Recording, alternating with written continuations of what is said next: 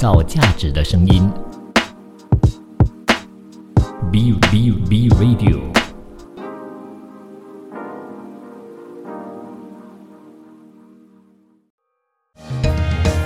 儿童文学品读会，我们用快乐来相会。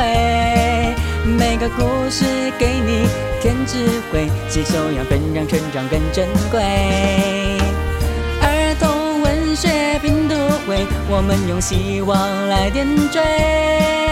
每个过程让你拼命追，高低起伏的情节，犹如身临其境的体会。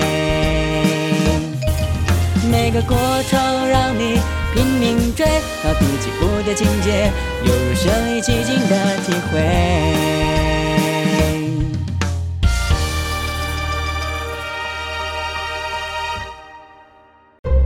一段文字，一寸养分，一种体悟，一份感动。儿童文学品读会。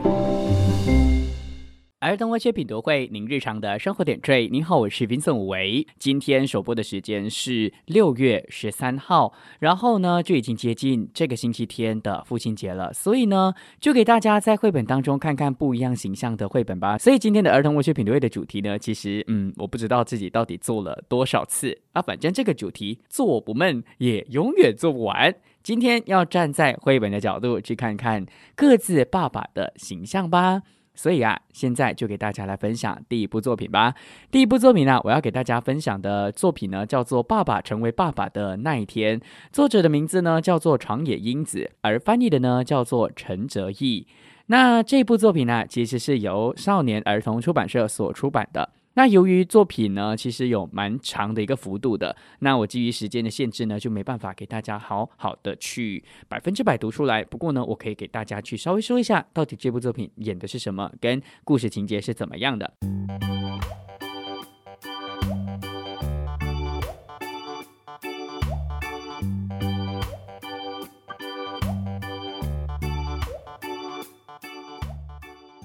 这部作品的一开始呢，其实啊就是爸爸呢回到家里看到了怀孕的母亲，而怀孕的母亲呢，其实就跟爸爸说：“哎，即将要迎接小宝宝的到来了。”而在那个过程当中啊，爸爸呢其实就跟两位孩子，一个女儿跟一个儿子呢，就靠近妈妈的那个肚子里面，就跟肚子里面的孩子去说话，甚至呢，爸爸还代替了妈妈的工作，去跟孩子一起共读一本书。然后呢，在那个时候啊。突然间呢，其中一位孩子就问了爸爸一个问题。他说：“诶，那爸爸你呢？你是什么时候变成爸爸的呢？”然后爸爸就回答说：“呃，爸爸，呃，那就跟大家说爸爸成为爸爸那天的故事跟事情吧。”然后故事情节呢就继续演进了。就开始呢去叙说，当哥哥也就是第一位孩子出生的时候，爸爸正式成为爸爸了。而那个时候的爸爸呢，只是陪在妈妈的身边守护着她。而那天对爸爸来说啊是非常光彩夺目的。然后呢，当爸爸第一次要抱着哥哥的那个时候啊，那种感觉对爸爸来说是非常难以形容的。之后啊，第二胎就诞生了。第二胎诞生的时候是女孩，她感觉到在那个时候啊。平时所看惯的风景，就是窗外的风景呢，变得特别的闪耀着独特的光芒。草啊、树啊，还有天空以及风，全都为他去祝福。而那天，他又成为了爸爸，整个世界的风景呢，都为他变成熠熠生辉。直到那个时候，第二胎啊，是在奶奶的家去生的，而小宝宝呢，竟然长得跟爸爸一模一样。所以啊，其实说起了第二胎，也就是亚子。就是女儿的名字叫亚子的时候呢，爸爸的心里呢真的是充满着满足，可是又有一点不好意思了。原来呢，在当爸爸的那一天啊，还会有一点点难为情。接着故事呢就开始叙述，大量的叙述呢，爸爸在跟一个儿子跟女儿的一些共同相处的日子，直到突然间妈妈阵痛了，然后呢助产士也赶到了，奶奶呢也赶到了。这次第三胎，妈妈要在家里生产。当然，在妈妈要生产的时候呢，家里一下子就变得非常的热闹。而这个时候的爸爸呢，其实变得有点担心，也有点忐忑不安的。直到突然间听到了小宝宝的哭声，小宝宝生出来啦，生出来了。最后呢，大家啊就围着这个新的宝宝，大家都觉得这是一个健康全新的小生命。而在全家人的期待之下呢，他们迎来了这个全新的家庭。而故事呢，就在爸爸抱着一个小 baby 和他的哥哥和姐姐的一个情况之下就结束了。可是啊，这个结束还不是最后一页的画面，最后一个画面非常的可爱。文字说，妈妈幸福的笑了，因为妈妈呢就诞生出了最后一个宝宝嘛。但是呢，你会看到画面的就是呢，家务全都由爸爸来做，因为妈妈呢还要照顾那个最小的宝宝。然后你会看到妹妹在地上就是闹脾气，而哥哥呢将整个房间、整个房子弄得超级无敌乱。整个故事就在这种情况之下结束了。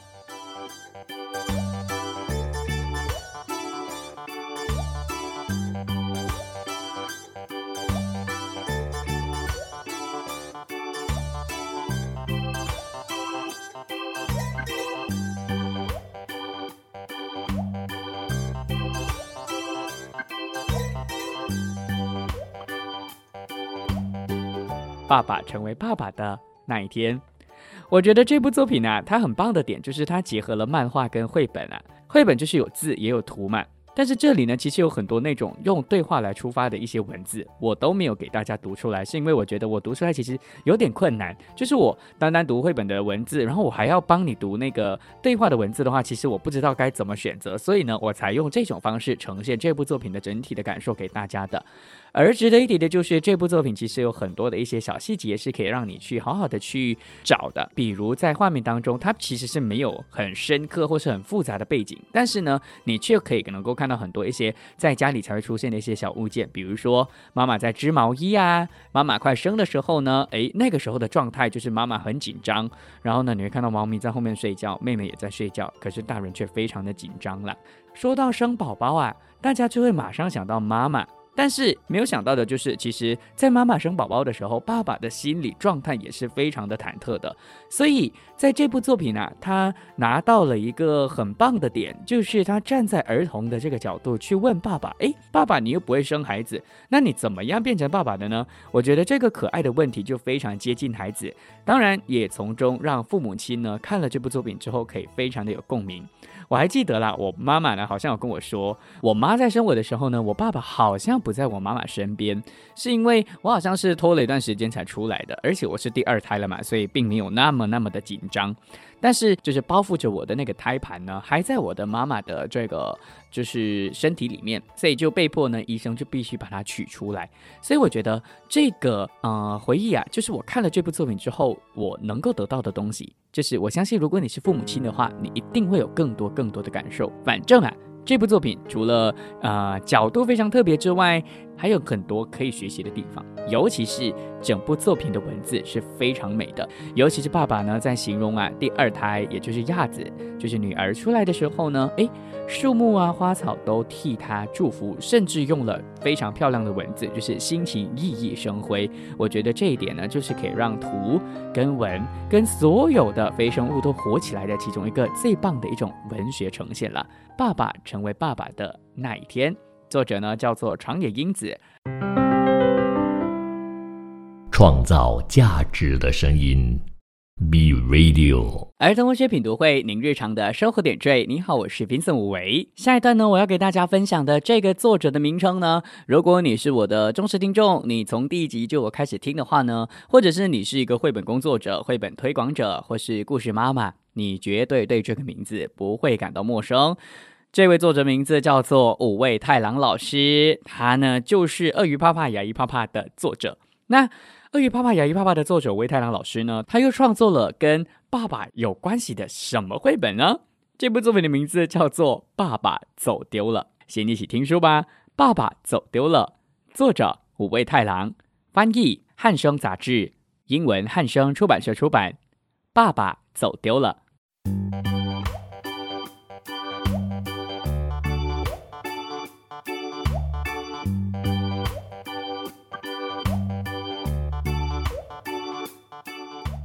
我正在专心的玩电动玩具，不知道什么时候，爸爸走丢了。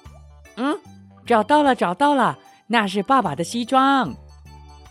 哎呀，不对，那是个董事长。找到了，找到了，那是爸爸的帽子。哎呦，不对，这个太帅了。嘿，找到了，找到了，那是爸爸的鞋子。哎呀，又错了。这回真的找到了，那是爸爸的领带。哎呦，根本就不对嘛。嗯，是哪个呢？嗨呀，都不是。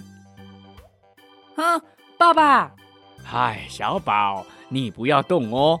上楼以后就在电梯口等我。小宝，你跑去哪里玩了？我以为找不到你了。爸爸别担心，我一定会找到你的。小宝，我们再到玩具部去挑玩具吧。爸爸，我已经找到我要的玩具了。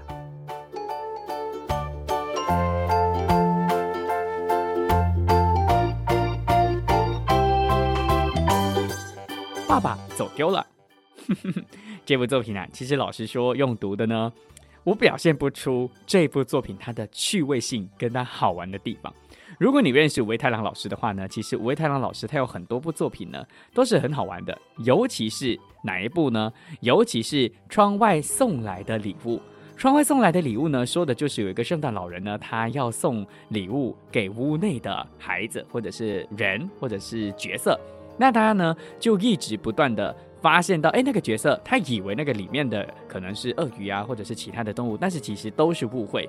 那维泰老师的书呢，其实，在窗外送来的礼物，或者是现在这部作品就是爸爸走丢了，有一个特色就是它其实脱离了那种绘本一定要一页一页设计的这个框架。当这部作品就是爸爸走丢了，在找爸爸的过程中呢，每一页是被裁剪过的，就是被剪过的。你只会看到局部的东西，比如说，当孩子看到西装的时候，你只会看到局部的西装，或者是局部的帽子、局部的鞋子，或是局部的领带。当然，你心中是知道肯定不会是爸爸的。而这个过程中啊，其实可以能够让孩子很期待，到底这次会误会什么，会看到谁，会翻到的时候呢？诶，那个人到底是怎么样的一个状态去出现的？跟从窗外送来的礼物是一样的。所以这部作品其实就真的达到了所谓的可以拿绘本来玩的这件事情。孩子会在过程当中不断的去翻页，甚至你相信我，你第一次读这本书，你可能只需要讲其中两页，就是再讲其中两页，就是啊一开始的呃帽子和西装的时候呢，第三、第四、第五个的时候呢，他其实已经开始在质疑了。他开始在质疑，哎呀，肯定不会的啦，不对啦。但是呢，他心中其实也是很期待，到底谁会出现。我觉得这个就是绘本好玩的地方，也是五位太郎老师他厉害的地方，就是可以能够打破绘本一定要一整页的这个框架了。当然，这部作品呢，其实还有一个很重要的东西是必须要说的，就是换位思考这件事情。很明显啦，走失的并不是爸爸，而是自己，对吧？而是那个孩子。当角度变得不一样，是爸爸走丢。的时候呢，哎，你就会觉得整部作品就变得特别特别的欢乐，然后呢，就可以脱离所谓的最普通的叙事。如果整部作品就真的只是爸爸他没有不见，而是自己走失了，然后呢，他去找可能去找遗失儿童的地方啊，等等的，就少了很多好玩的地方，对吧？还有一点，当小男孩他努力的去找爸爸的时候，他跟着爸爸的特色去找。过程当中，当然就是常常失败，但是他却不挫败，而且呢，其实文字并没有说，但其实啊，爸爸一直都有在每一个画面当中的某一个角落，只是男孩他刚好找不到而已。所以读者其实可以一边呢找到那个不是爸爸的那个他以为是爸爸的人之外呢，也更能够在第一个画面当中去找到底爸爸真实的在哪里。还有就是，我看了之后，我是直接笑出来的。就是哦，原来在那个男孩的心中啊，爸爸的模样是这样的。其中一个就有说：“哎呀，这个太帅了。”原来在他心中，爸爸是不帅的。但是我相信呢，到最后的结局啊，还是可以能够让你感受到满满的温馨感。因为呢，结局有分两面，第一面呢，就是爸爸呢，他说这句话。他说：“哎呀，你去哪里了呀？我以为，我找不到你了。”然后孩子就说：“哎呀，别担心啦，我一定会找到你的。”然后呢，你再往后翻的时候，那页一样也不是完整的一页，一样被裁剪过的。然后呢，那一页就说：“啊，小宝，我们呢去玩具店里吧。”小宝就回复他说：“爸爸，我已经找到我想要的玩具了。”就用这种方式，把刚刚他丢失的这件事情，全都变成是一件很正常不过的事，完全一点指责都没有。所以这个。就是好玩的绘本当中的一个其中一个面向，让大家可以好好的去感受，跟好好的去享受，在这部作品当中可以怎么的好玩了。这部作品是五位太阳老师的《爸爸走丢了》，创造价值的声音。B Radio 儿童文学品读会，您日常的生活点缀。你好，我是 Vincent 维，它温暖很多。你说到父母亲带你去一个地方的时候，你会想到哪里呢？这部作品呢，它完美的诠释了这件事情。这部作品的名字叫做《爸爸带我看宇宙》。咦，一起听书吧。爸爸带我看宇宙。文：沃尔夫·史塔克，图：艾娃·艾瑞克松，翻译。赵青，接力出版社出版。爸爸带我看宇宙。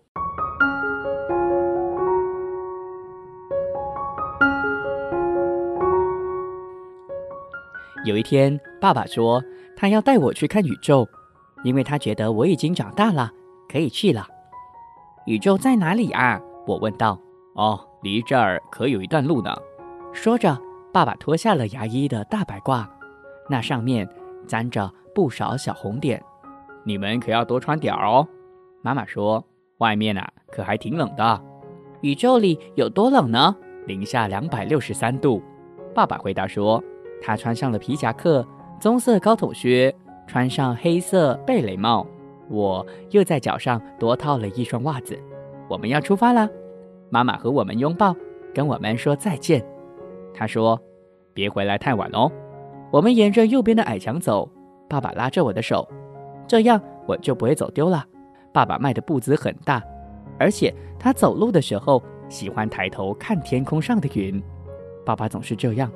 宇宙到底是什么啊？啊，是所有的天地万物，那里什么都有。我们一直走，一直走，直到来到了便利商店。是那儿吗？不是，不过我们可以进去买些旅行食品。什么是旅行食品啊？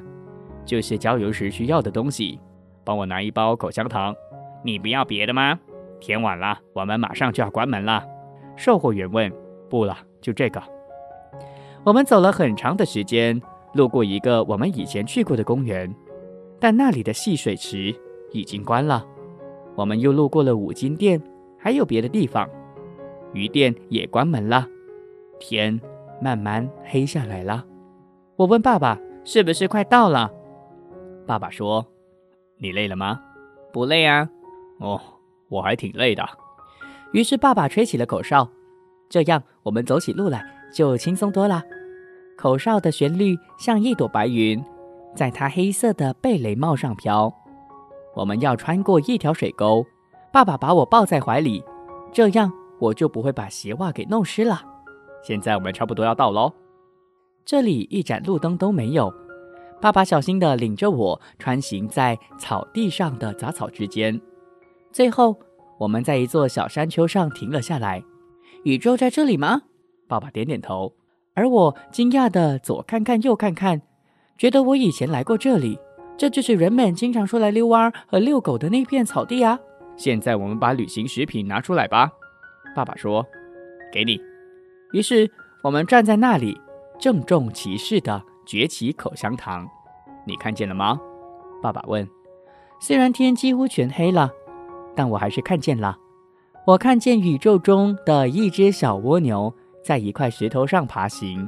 我看见一根草穗在宇宙的风中摇来晃去。这里长着一种花，名叫季花，而爸爸就站在这里，仰望着天空。是的，爸爸，我看见了。这一切都是宇宙万物，我觉得这是我见过最美的景致。这时，爸爸看着我说：“别傻了，沃尔夫，你该仰起头看看天上了。”我照爸爸的话，抬起头，成千上万的星星在天上闪烁。爸爸一一指给我看，他竟然知道所有星星的名字。在那儿，你能看见小熊座，那里是长蛇座、飞马座和天蝎座。你看见蝎子的尾巴了吗？我没有看见。对我来说，所有的星星都在满天乱飞，它们堆在一起，就像阳光照射下客厅里的一粒粒灰尘一样。看见了，我说，因为我不想显得我傻乎乎的。在高高的天上，一切都是这样，安宁、纯净，那里的一切都井然有序。你是不是觉得心里很安静啊？嗯，因为宇宙太大了，其他的仪器和它比，都显得特别的渺小。爸爸说：“爸爸把我抱起来，这样我就可以离那些遥远的星星稍微近一点儿。”有些星星根本不存在哦，它们已经熄灭了。嗯，那它们应该看不见才对啊。不，我们还能看得到它们的光。也许要好几百年的时间，它们的光才能落到这里来。我看着那些不存在的星星，爸爸抱着我继续讲星星的名字。说到这儿，他张大鼻孔，仔细的闻。嗯，这是什么啊？啊？什么？什么东西臭臭的？他用力吸了吸鼻子。我知道爸爸踩到什么了，呵，是大犬。哎呦，臭狗屎啊！爸爸说。于是我们就往家走。爸爸有点沮丧，他看着用草擦了半天的靴子说：“你肯定还要再长大一些啊。”爸爸默默地走了一会儿，然后说：“我多想带你去看一些美的东西。”让你永远都记得，爸爸说着，拉起我的手，我肯定一辈子都不会忘的。我说，回到家里，妈妈给我们准备了三明治和热巧克力。哎，宇宙里是怎么样的？妈妈问。那儿啊，好玩又好看。我说，爸爸带我看宇宙，创造价值的声音，Be Radio。儿童文学品读会，您日常的生活点缀。你好，我是评审维。上一段作品是不是单单只是用听的就非常的有画面呢？大家有没有发现到，刚刚爸爸叫这个孩子的名字的时候是什么名呢？这个孩子的名字叫做乌尔夫。乌尔夫就是我现在手上握着的这本绘本的作者的名称，也就是说，我们可以非常肯定的，就是这部作品当中所分享的、所发生的、所叙述的每一件事情，真的是在乌尔夫这位作者他心中，爸爸曾经带他去过的一个地方，也是这部作品非常非常棒的地方，就是爸爸心中的宇宙是怎么样的呢？其实去哪里不重要，最重要的就是在过程中，爸爸可以带你去累计，去让你在生命中可以多一份，可以让你一直回忆的一个非常美好的记忆了。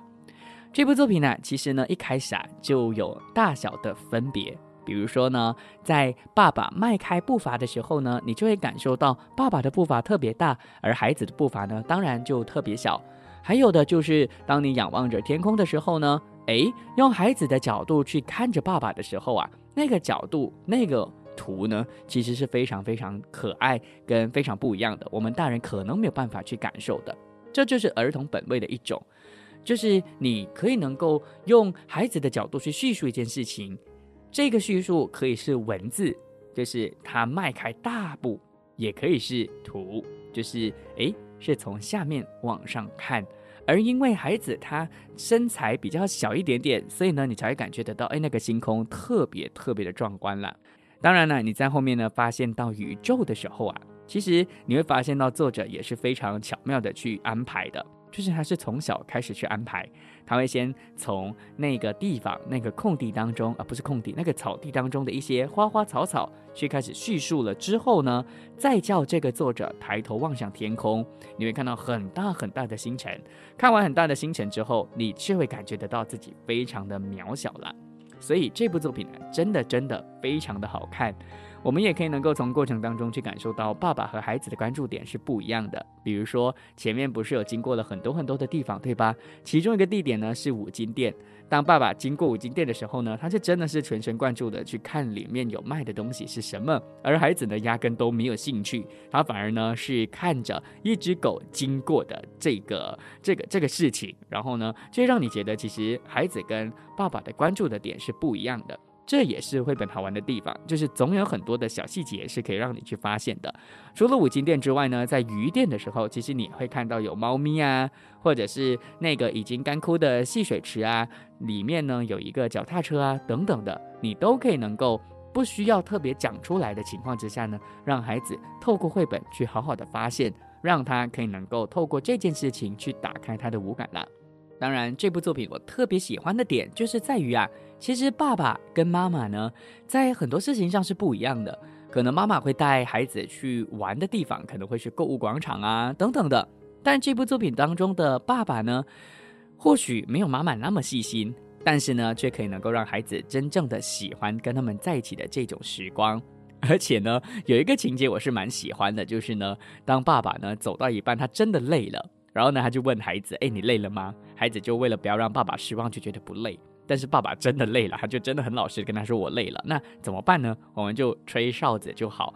我觉得这一点其实是在警惕我们大人了，要找到一个适合自己放松的方法。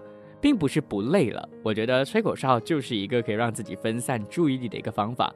当你分散了注意力之后呢，诶，你就可以能够把累这件事情给缩小，然后呢，去感受你生命当中，或者是当下你生活当中，或者是当下你所能够感受到的一些美好的事情了。那这部作品当中的宇宙到底是什么样的一个寓意呢？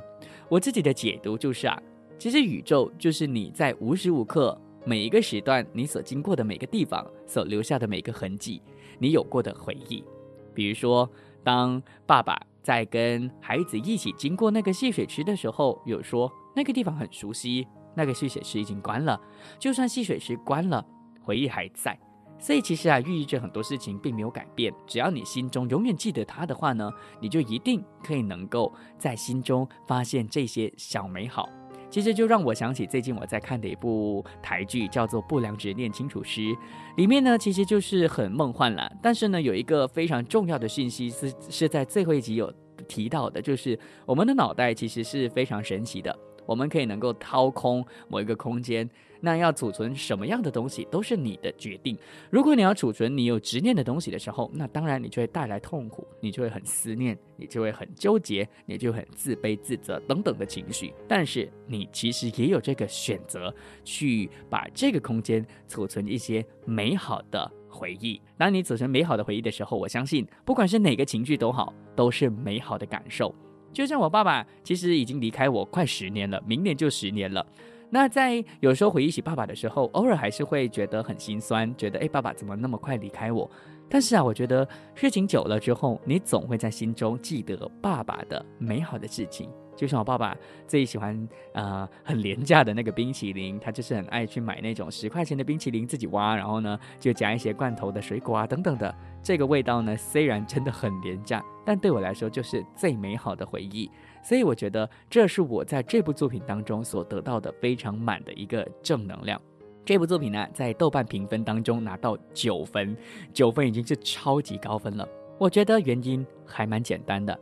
就是刻板印象当中的爸爸，就是很强悍呐，很坚强啊，或者是一定是啊工作能力很好的一个人。但是在这部作品当中的爸爸呢，却不是这样的。这部这部作品当中的爸爸呢，却是很温柔的，在夜晚来临之前，带孩子去看他心中的宇宙，而在过程中，因为陪伴他。让的孩子可以在成长的过程中去记得这个美好的时光，然后呢，在最后最后的时候，当妈妈问他：“哎，你们今天去看什么宇宙的时候呢？”孩子的回应就是：“我绝对不会忘记今天的这件事情。”所以我觉得会得到这么高分的理由，就是在于，不管你是什么生命经验的人都好，你都可以能够从这部作品当中得到满满的美好跟温馨的感觉。我想这个就是双亲节可以带给大家的一种很很大的一个力量吧，对不对？好啦，今天呢就给大家分享了三部作品，希望你有所收获喽。下星期同样时间、同样平台再见喽！我是 Vincent 吴维，拜拜。创造价值的声音，B Radio。